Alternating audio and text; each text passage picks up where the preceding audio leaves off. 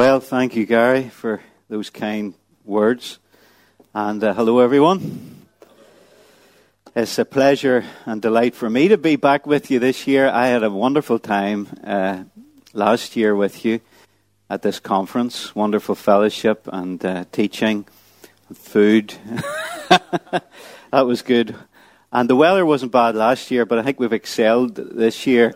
And uh, I was reading an article in the Belfast Telegraph yesterday that said the Belfast Reform Club. Does anybody know what the Belfast Reform Club is?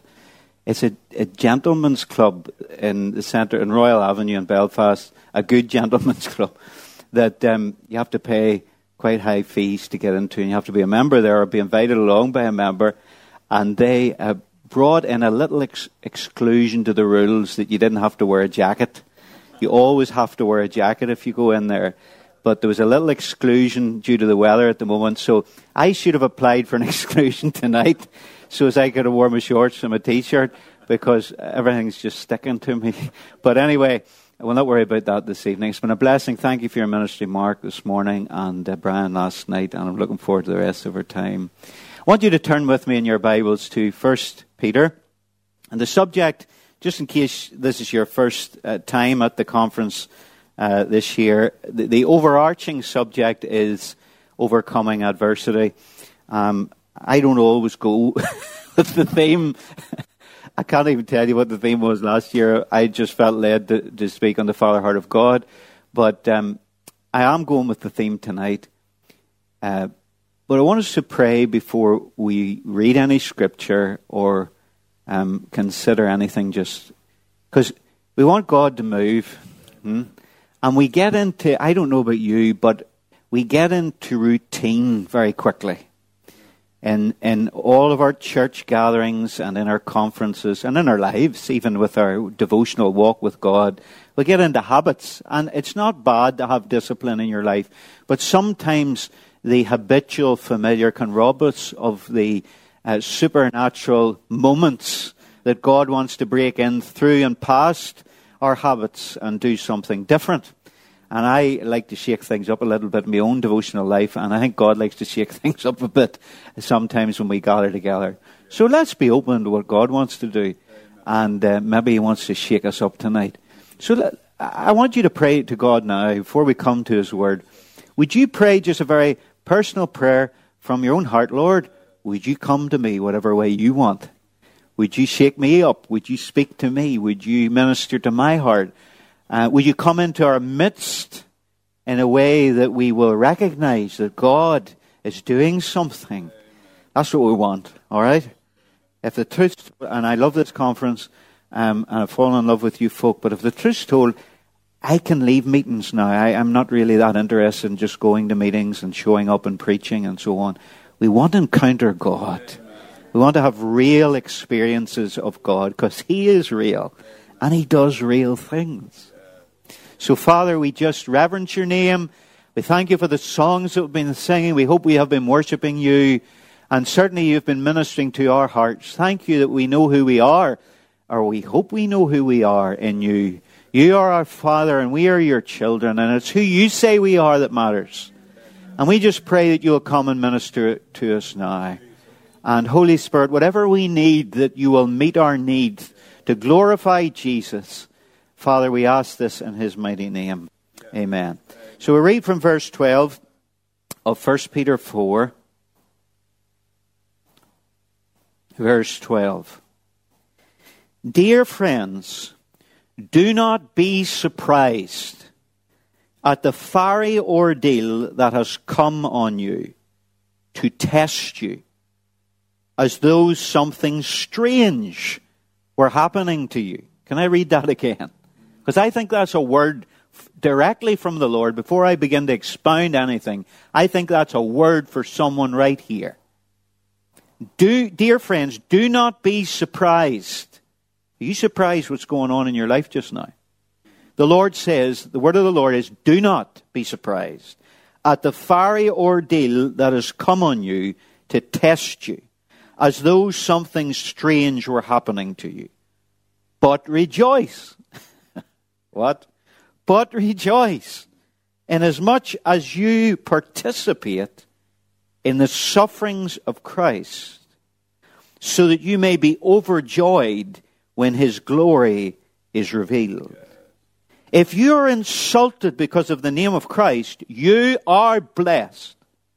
For the Spirit of glory and of God rests on you.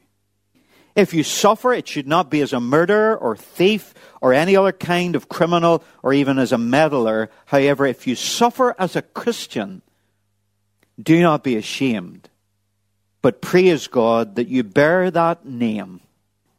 For it is time for judgment to begin with God's household.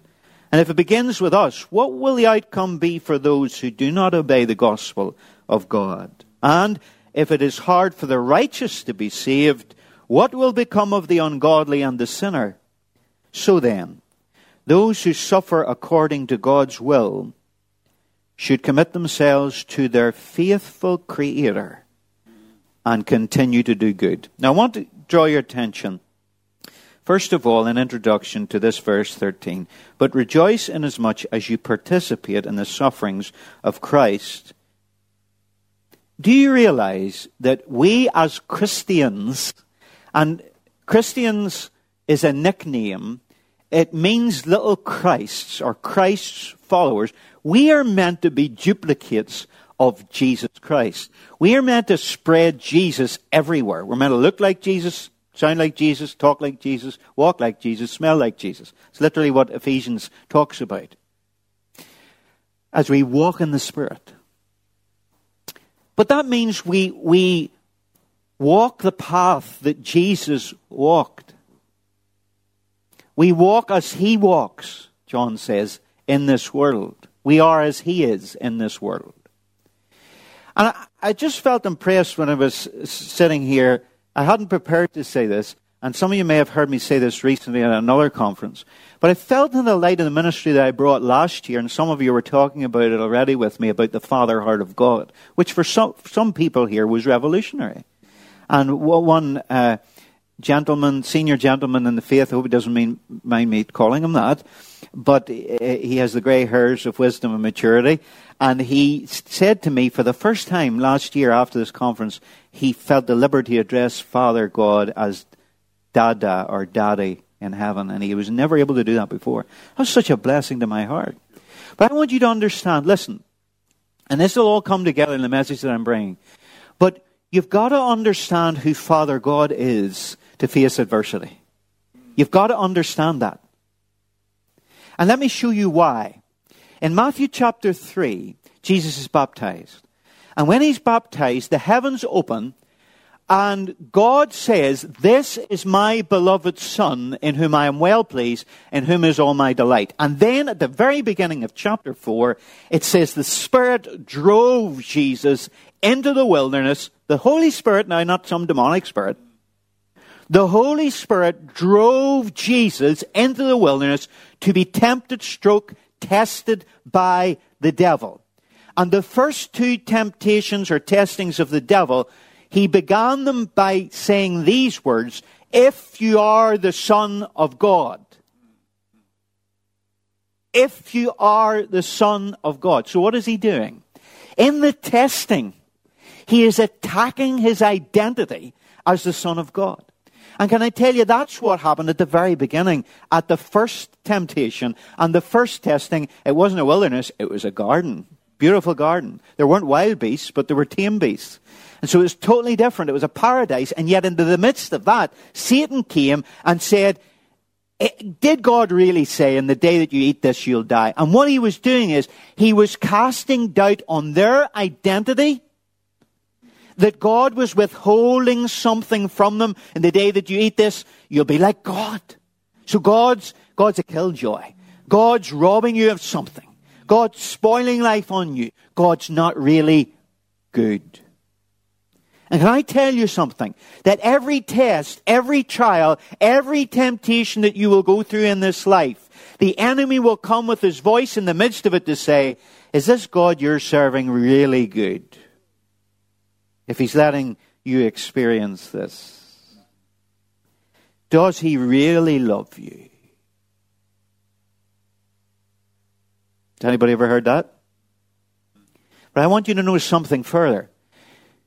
When Satan tempted Jesus to behave effectively as an orphan and not as the Son of God, to get things for himself, whether through his miraculous powers to turn uh, stone to bread or to jump off the, the, the, the pinnacle of the temple or, or to get all the kingdoms of the world by bowing down to Satan. You notice first two temptations. If you are the Son of God, if you are the Son of God. But God did not pronounce him from the open heaven at his baptism to be the Son of God. If you look at it, he didn't say, This is my Son. What did he say? This is my beloved Son. And listen, if I can give you this tip, and I didn't prepare to speak like this, but if I can give you the first fundamental tip, segueing from last year's ministry, if you want to know how to overcome adversity, you need to know who you are as the beloved of God.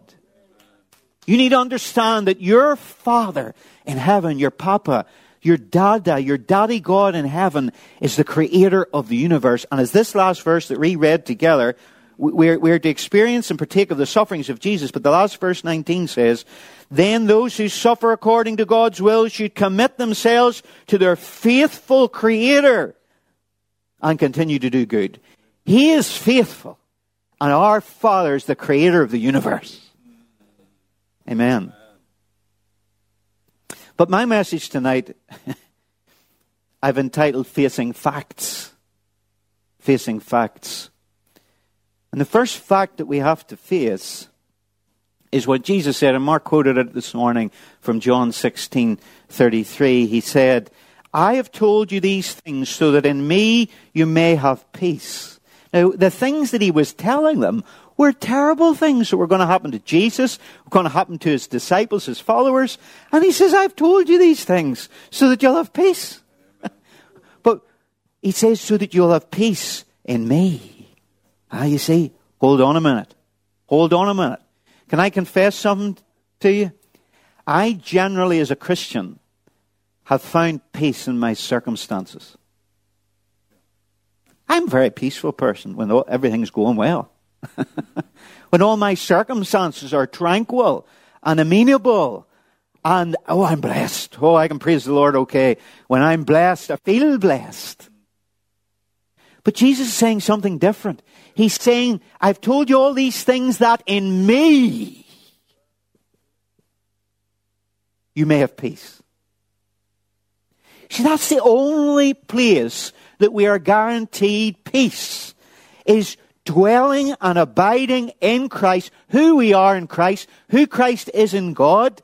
I, boy, that's amazing. That is ancient Christianity. That we actually have come into the fellowship of the Father, the Son, and the Holy Spirit. It's not exactly that we invite Jesus into our life, but God invites us into the life of Father, Son, and Holy Spirit.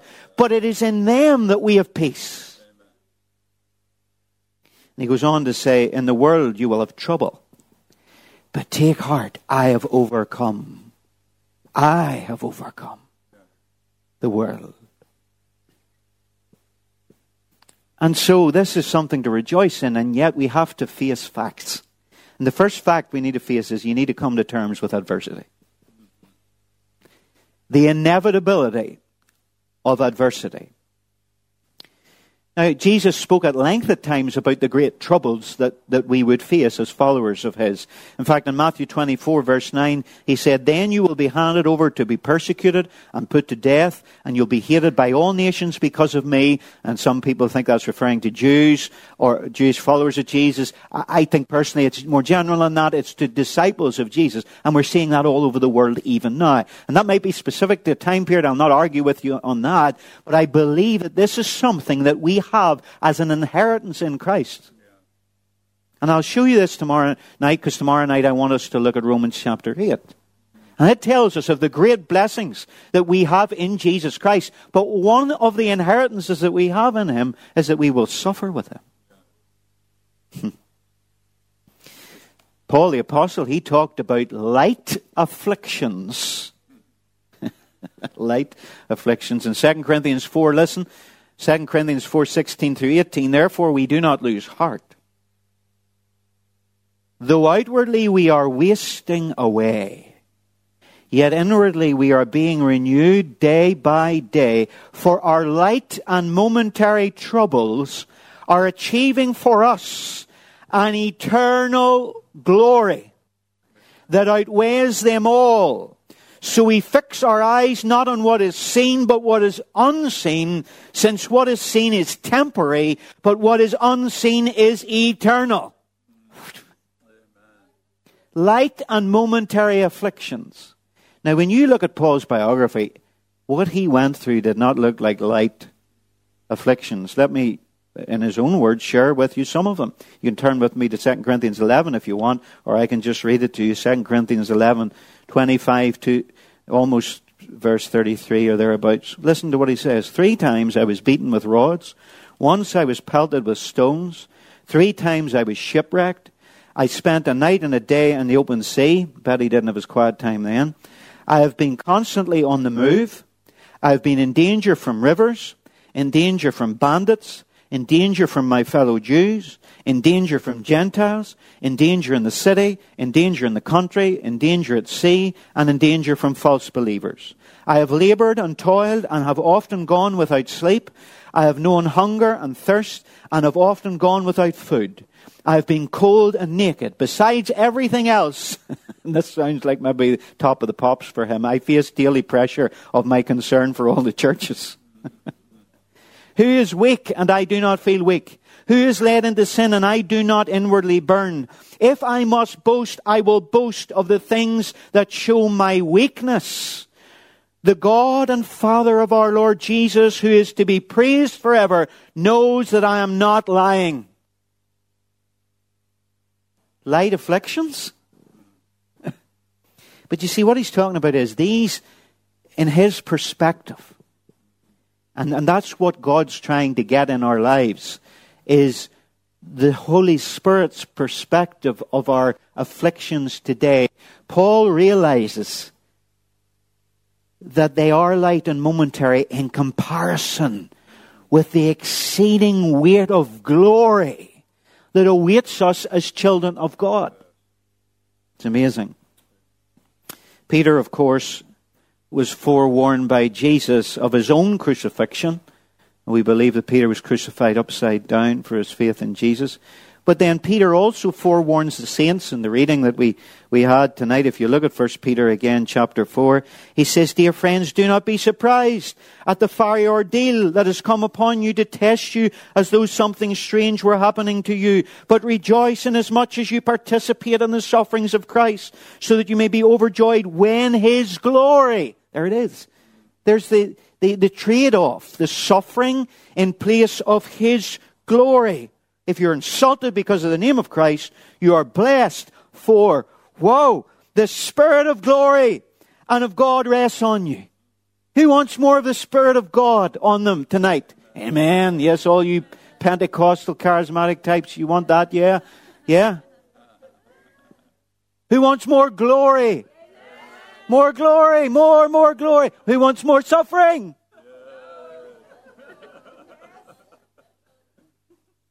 The ratio is relative. The ratio of the Spirit of glory and God resting on you is relative to the suffering. Mm, no amens now.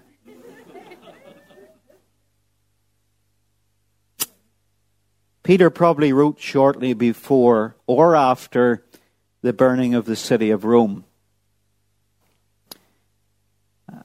It was also at the beginning of 200 years of Christian persecution.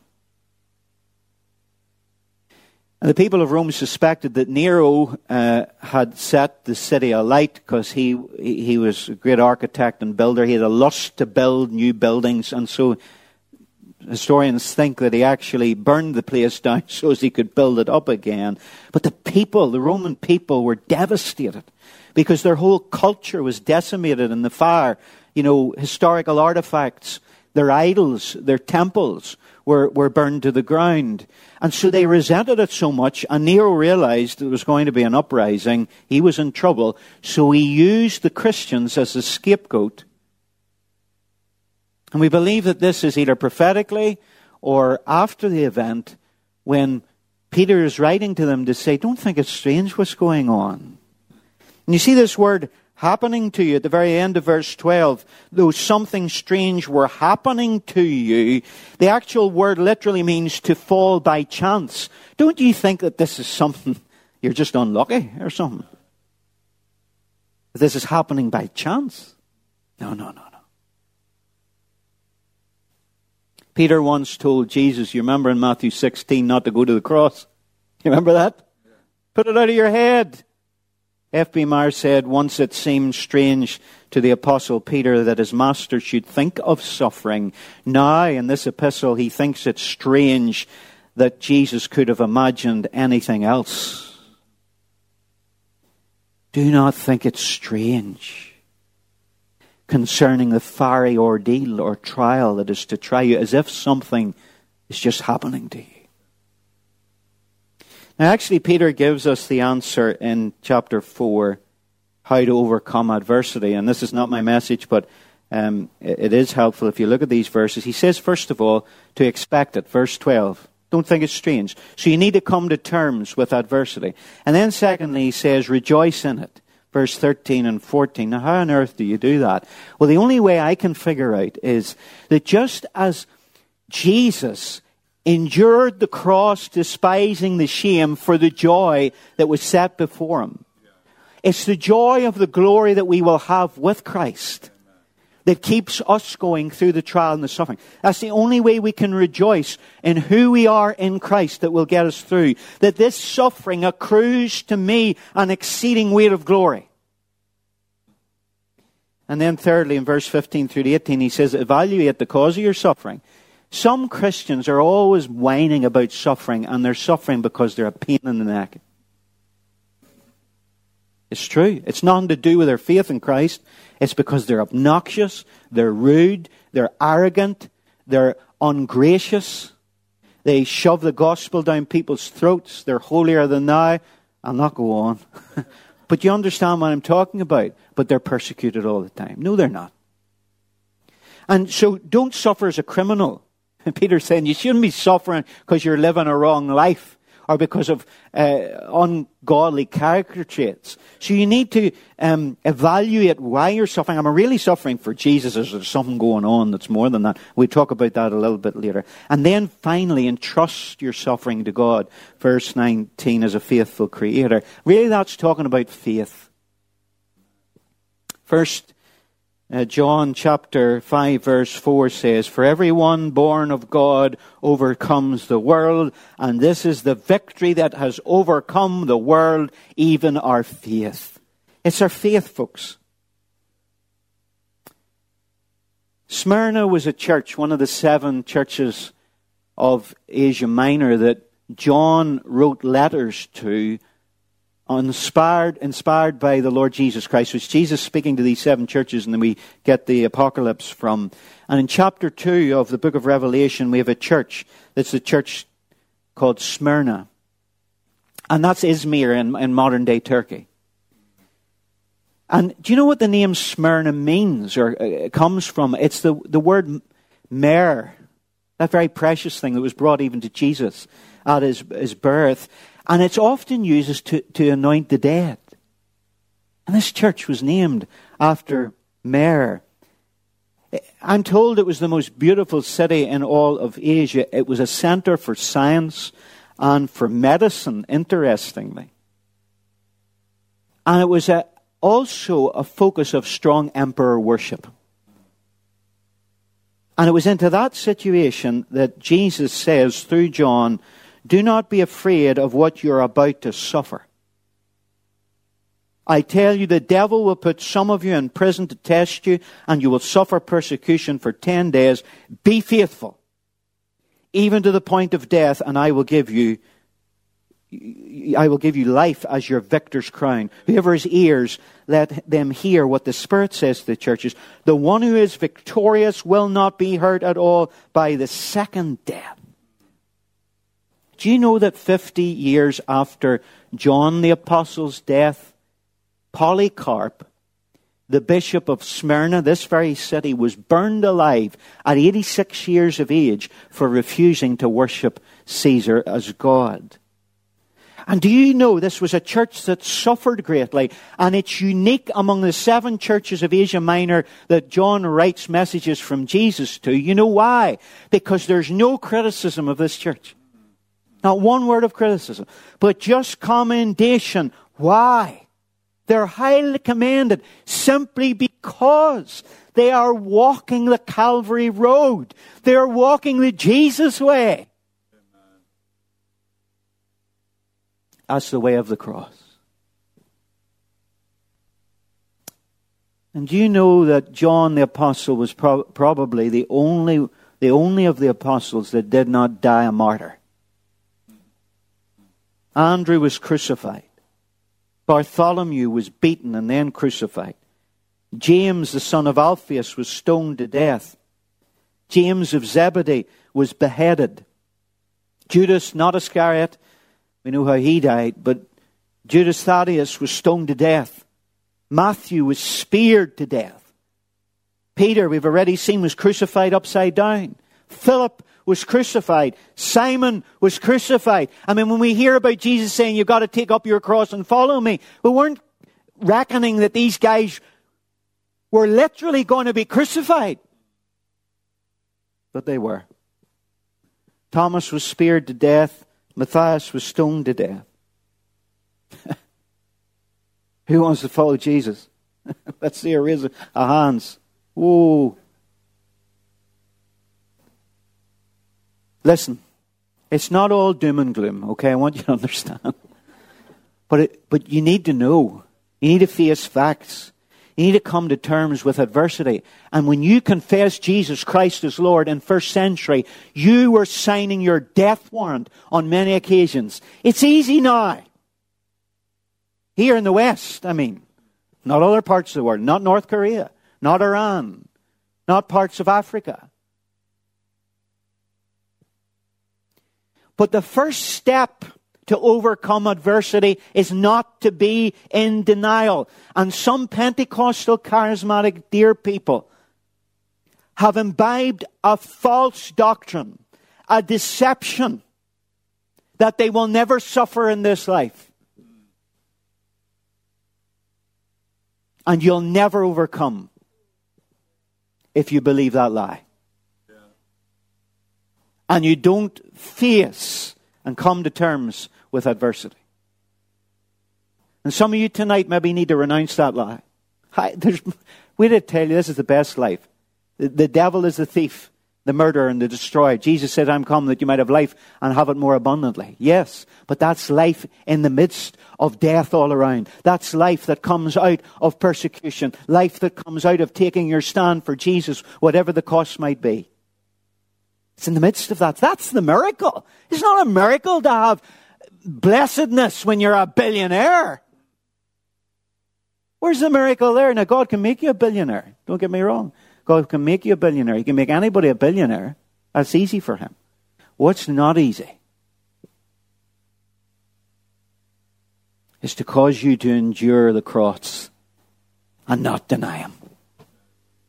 That takes grace. Here's the second thing. The first thing, facing facts, you need to come to terms with adversity. The second thing, you need to understand how God uses adversity. Now, the question of suffering is the greatest, probably the greatest philosophical and theological dilemma that mankind has ever faced.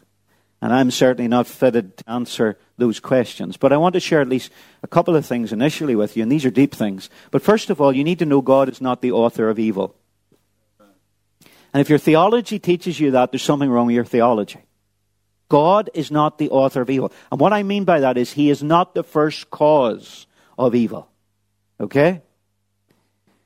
I, don't want to go any further into that because it just it gets more difficult. You just need to simply affirm that God doesn't make bad things happen. It's not in his heart to do that. But secondly, we also, and this is another truth that you need to realize, we live in a fallen world. Now, what that simply means is when Adam and Eve disobeyed God and the curse came, we live in a world where stuff happens. Do you understand? Bad stuff. Because we're in a fallen world. Accidents happen. Tragedies take place. Because there is a general environment of fallenness. And then, thirdly, we also need to face the fact that we all have free choice.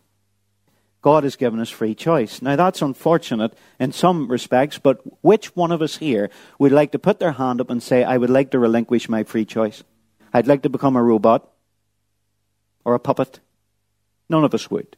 And yet, it is the free choice of the person sitting beside you, or the person you're married to, or the person you're working with, or the brother or sister that's in your church. It's their free choice that is also the power to hurt you.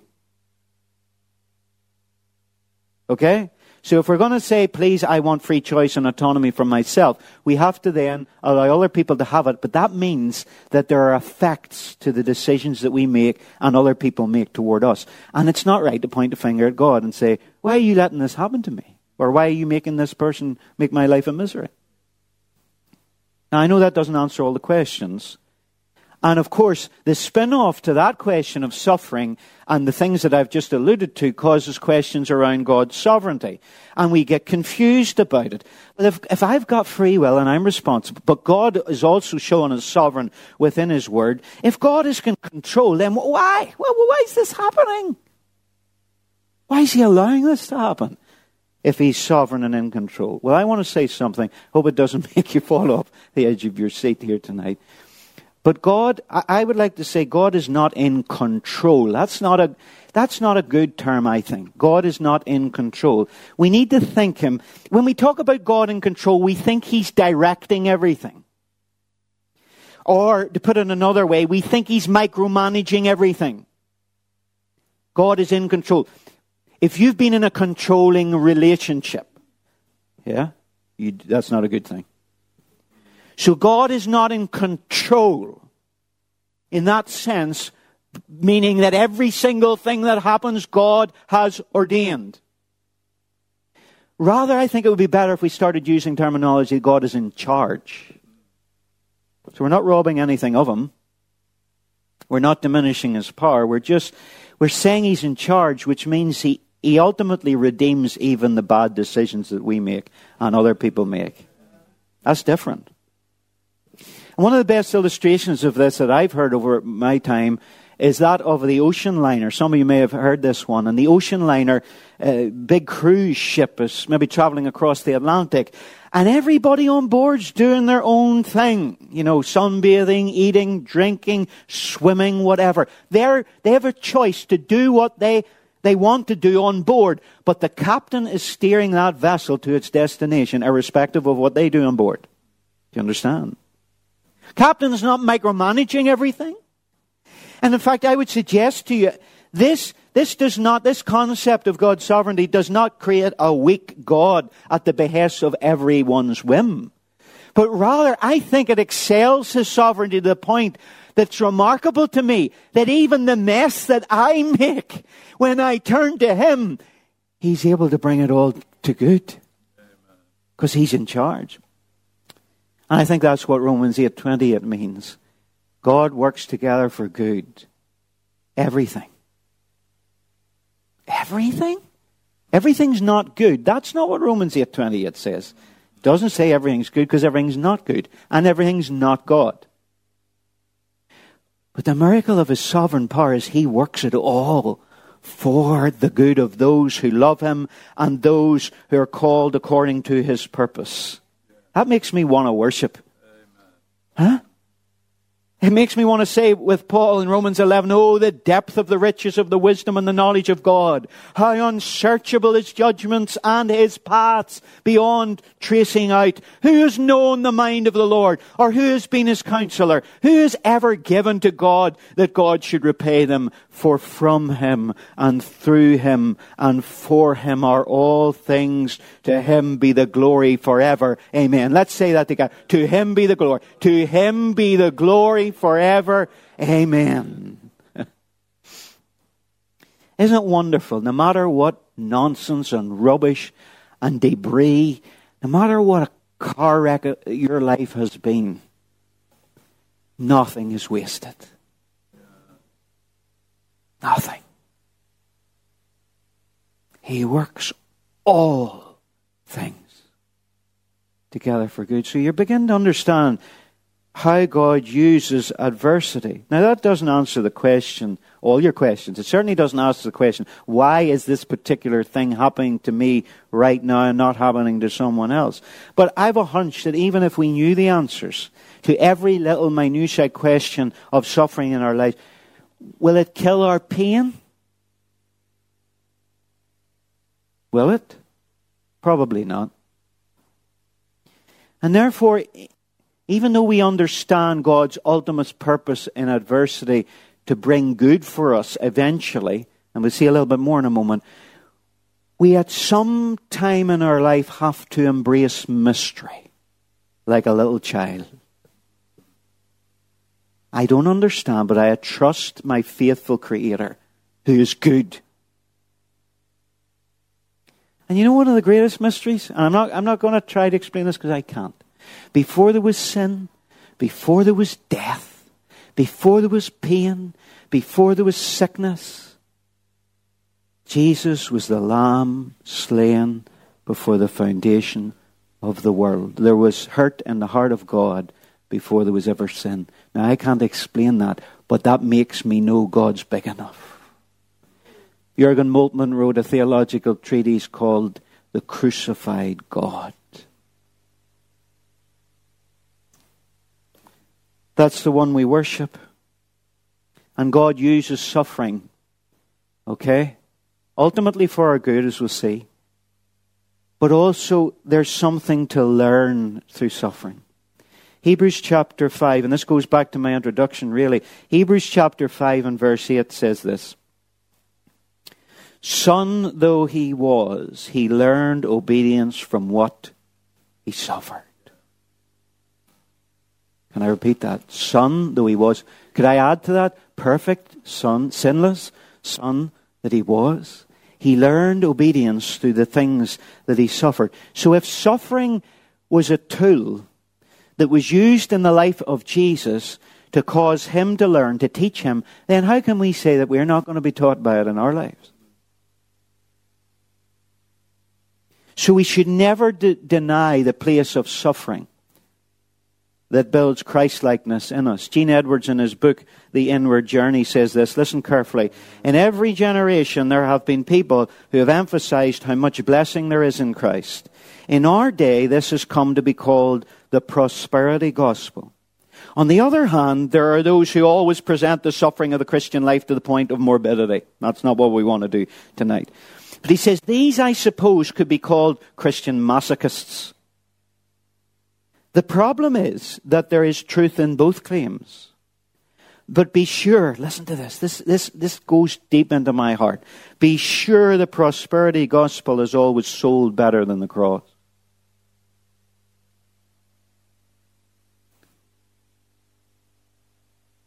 The prosperity gospel has always sold better than the cross because it's a spiritualized version of the American dream.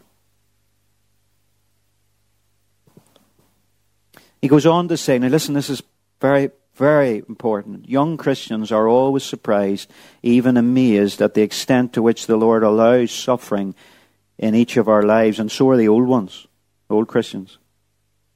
Those who have been raised on a prosperity gospel are very susceptible to having their faith destroyed when life, the world, sin, weakness, family problems, poor health, and a myriad of other things come crashing down on them. And that is especially the case with spirit filled Pentecostals and charismatics. We've got to be honest, we're not very good at suffering at times because we don't know what to do when we hit the wall, we hit the cul de sac, we hit the desert and the wilderness, and we're crying out to God and He doesn't seem to be answering. And the healing's not coming, and the deliverance is not coming, and the breakthrough's not coming. Is that just me? We want to know His power. Yes? We want to know His glory and His power resting upon us. And Paul says, I count everything as dung that I might win Christ. I want to know Christ and the power of His resurrection. Whisper this bit. and the fellowship of his sufferings.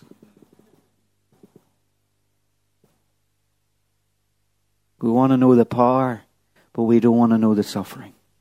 And it, do, sorry, that's not the way it works. And I believe in prosperity in the sense I believe God prospers our souls and God can prosper our bodies and God can prosper our bank balance if He chooses.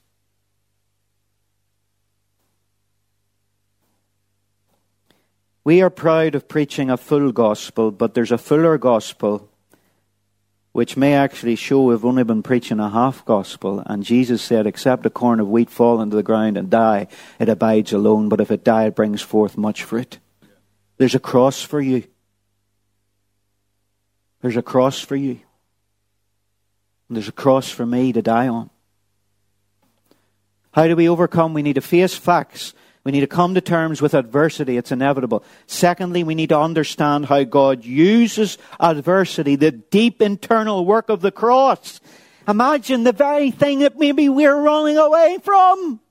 I rebuke you in Jesus' name. And maybe it's his cross. We're resisting the very thing that he wants to bring into our lives so that we would know more of his power. And here's the third thing. We need to we need to discern how to react to adversity and Mark was talking about this in a sense this morning. We need to um, mature our spiritual senses to learn what's from God and what's not. We need to discern how to react to adversity. Now, it has to be said that most of the suffering that's talked about in the Bible um, is per- persecution for the faith. I mean, most of the verses that talk about us going through trial and tribulation, these fiery trials, were because of suffering for the name. In other words, it's not a ingrown toenail. Um, it's, it's, you know, naming the name of Jesus in the public square and being stoned to death or crucified for it or persecuted in lesser ways. Now, I do not use the word persecution, okay, for Christians here in the UK or Ireland. Because we are not, I don't care what you think or what your mate on Facebook says, we are not going through persecution. All right? And don't use those words when people are being beheaded and being imprisoned for their faith. But what I do believe is here and is coming to a greater extent is less tolerance towards the Christian faith, especially in the public square. And it may someday lead to persecution, sooner perhaps than we think. But we need to know, we need to discern how to react. I'm going to talk about this more tomorrow night, uh, really all about, from Romans 8, about how to deal with adversity in a practical way. But here's the three things I, I want you to understand. As far as I can see, and you might enlighten me after this, I think there are three areas that adversity come from? The world, the flesh, and the devil. Do you reckon that covers it? So the world is where we might face intolerance and persecution. Yeah? And the way we react to that is to endure, to persevere, to stand in the strength of the Lord. Everything we've been talking about already. And if it means to resist unto blood, striving against sin.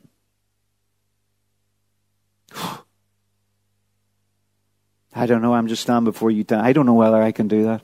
I'll need a lot of grace to do that. that's the world we need to endure. And then there's the flesh. And you know what, Peter, actually, in this epistle, you can turn to chapter 2 and verse 11, he says this Dear friends, I urge you as foreigners and exiles to abstain from sinful desires which wage war against your soul.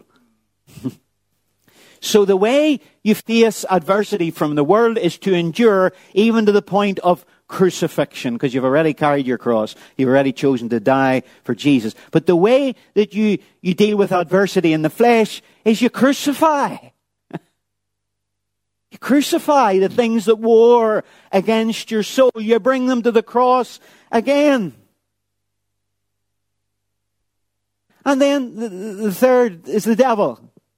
The accuser of the brothers and the sisters. And Brian actually quoted from this verse last evening, these verses in Revelation 12, 10 through 11. The New King James Version says, Then I heard a loud voice saying in heaven, Now salvation or deliverance and strength and the kingdom of our God and the power of his Christ have come. For the accuser of our brethren who accused them before our God day and night has been cast down and they overcame him by the blood of the Lamb and the word of their testimony, and they did not love their lives to the death.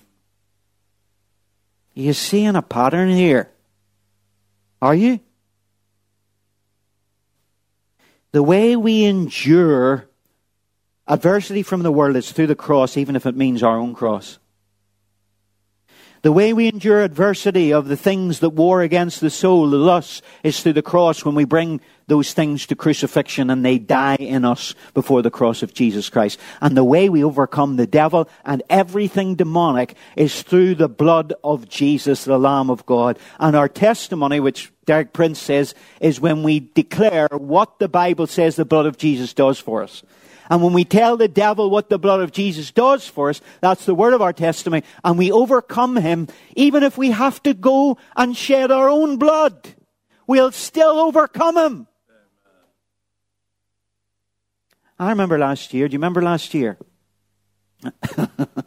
you do. We were singing. We weren't allowed to sing. And with all our masks on, we're allowed to sing, and I said to you, don't be singing now. You remember I did say that now. And I started singing There's Power in the Blood. And these all started singing anyway.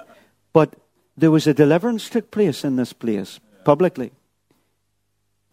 Because of the power of the blood of Jesus. I don't think we really understand the power of the blood of Jesus. The way to deal with the devil, right? The way to deal with the world, adversity in the world, what is it? Endure. The way to deal with adver- adversity in, in, in our flesh is what? Crucify.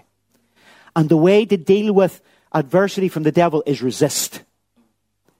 So you need to know, folks, is my adversity, okay, here's where the discernment comes in, how to react to adversity. Is my adversity coming from the world, therefore I just need to take my stand, even if it means I need to die for Jesus? Is it the flesh? Um, are these problems problems of my mind that need to be crucified or healing of my heart that needs to be brought to the cross? But if it's the devil, then we resist him. As James chapter 4 verse 7 says, submit yourselves to God, resist the devil, and he will flee from you. And the only one who can tell you which of it, which of these it is, is the Holy Spirit. And you can read all the books you like on spiritual warfare and trial and adversity. Go to all the seminars and conferences. You're not going to get it in a book or from a preacher. You get it from the Holy Spirit. He will show you what to do. And this is where I talk about prior prayers. You need to pray a prior prayer before the prayer, get behind me, Satan, deliver me, Lord, whatever it might be. You need to say, Lord, this has been permitted to come into my life. Would you show me how to react to this? Am I to resist or am I to submit? Can I ask you a cheeky question? You Pentecostal folk, charismatic folk, how much do you submit to? I'm talking about in the realm of trial and suffering. Or is your first go to and I love this about you. I'm the same, okay? I, I know about spiritual warfare and deliverance and all that. But as your first go, go to resist, I resist the devil in Jesus' name. This is from the enemy because God wants me happy all the time. He wants no problems in my life, no adversity. This couldn't be the will of God for me. What?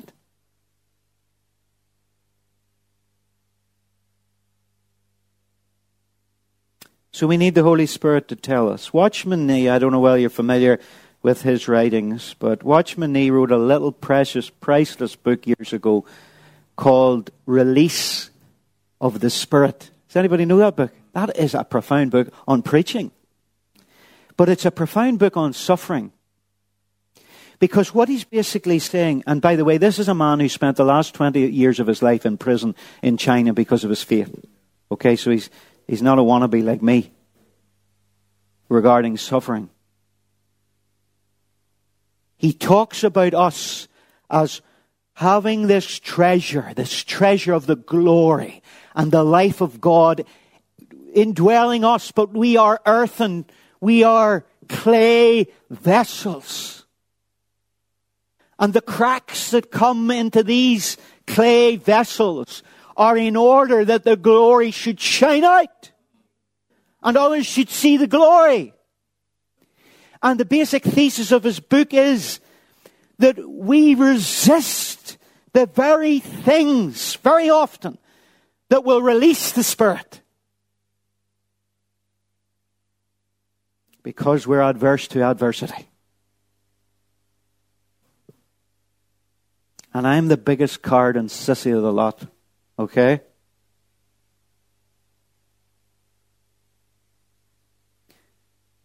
But I'm not stupid.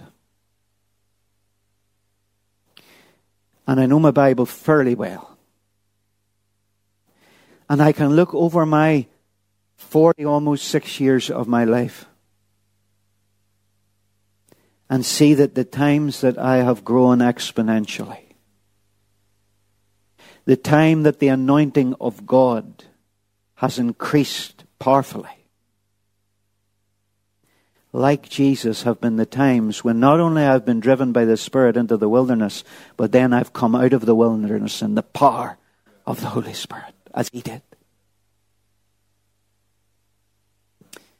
Simon, could I have that slide on the screen?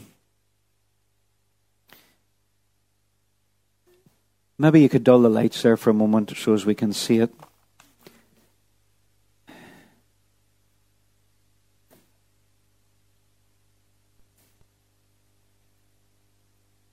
Thank you. Do you see, see that? Is anybody familiar with the Japanese art of kintsugi? Put your hand up if you've heard of kintsugi. Yeah.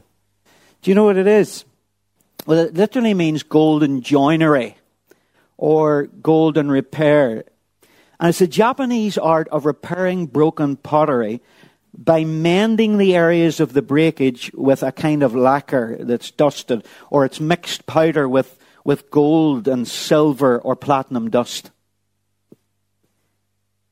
And this is what they do they mend these broken items with precious gold, silver, and platinum. And it's beautiful, isn't it? But there's a philosophy behind kintsugi, and it is that breakages in our life and repair are actually a part of our history. Not something that we need to be ashamed of or disguise, but something, if it's given over to God, that He can make beautiful. Now, some of you older ones will remember, I think it was a Gaither song, Something Beautiful. Do you know that one? Something good. All my confusions he understood. All I had to offer him was brokenness and strife. But he made something beautiful of my life.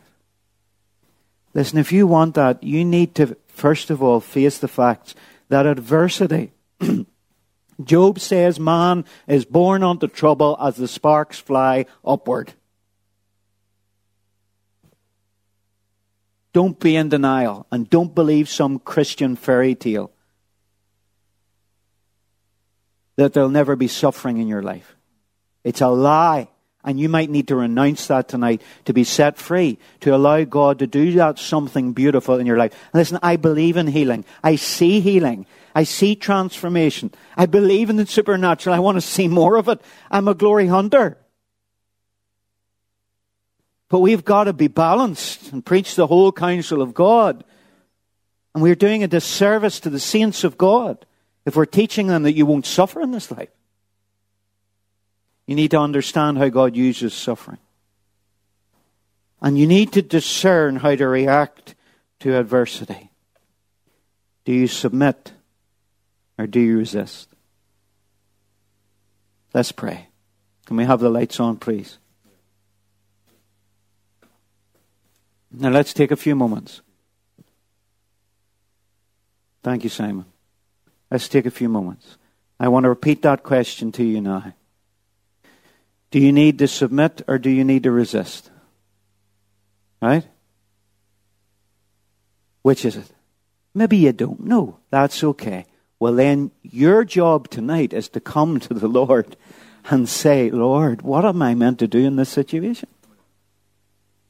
You've allowed this.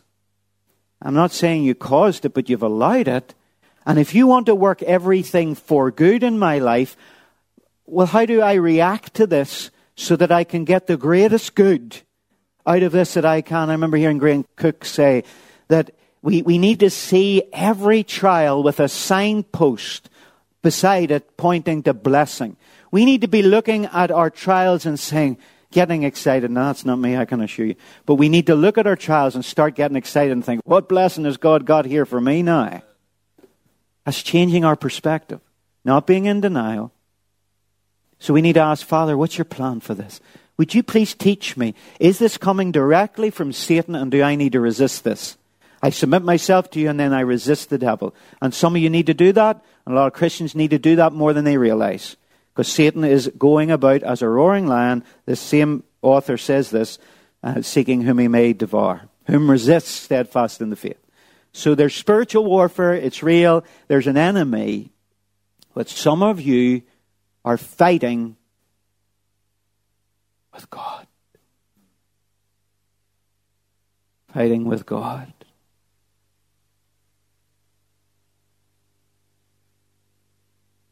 And you need to submit.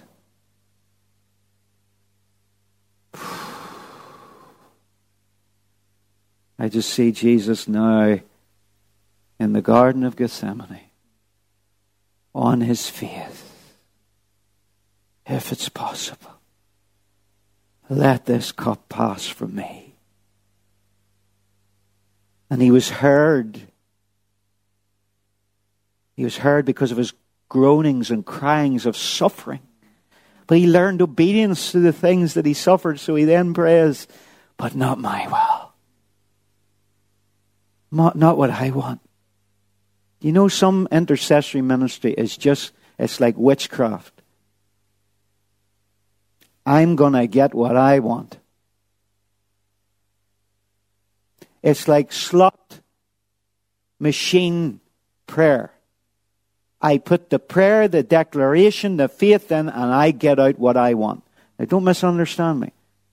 I understand faith intrinsic to prayer. I understand uh, uh, intercession. I understand praying the promises of God. I live by them. I eat by them. My bills are paid by them. But, friend, you cannot manipulate God. God is God.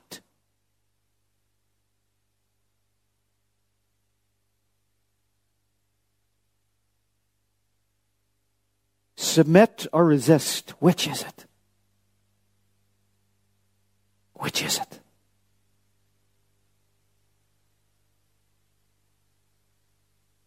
There will be prayer afterwards. I'm going to pray in a moment, so don't move. But there will be prayer afterwards for anyone who needs healing. He does heal. So maybe it's breakthrough that you're.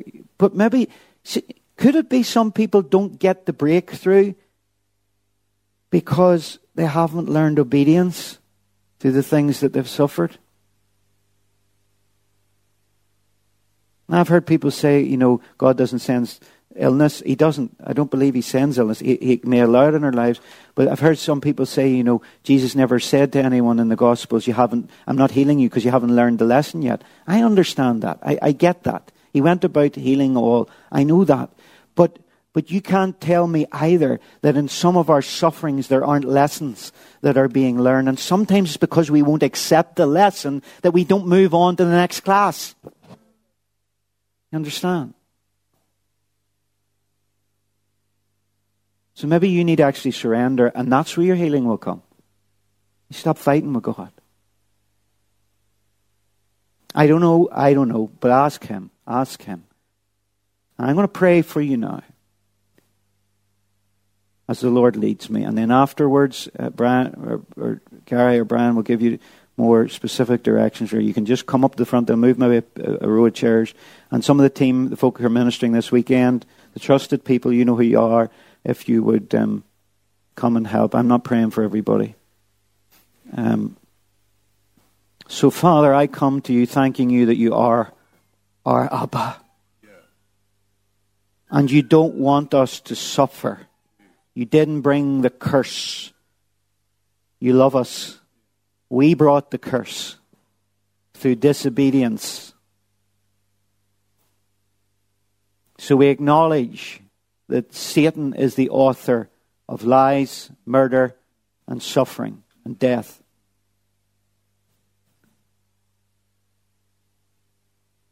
And Lord, we also we're sorry for our simplistic and childish approach to suffering, which is not actually childlike. We want to understand everything and we want to have formula and mechanisms to get out. Get, I'm a Christian, get me out of here. That's what we're looking for. We're looking for an easy deal, an easy life. And we renounce the lies that we have believed. And we ask now for the gift of discernment to know the source of our suffering. Show anybody here tonight if their suffering is because they're not living righteously.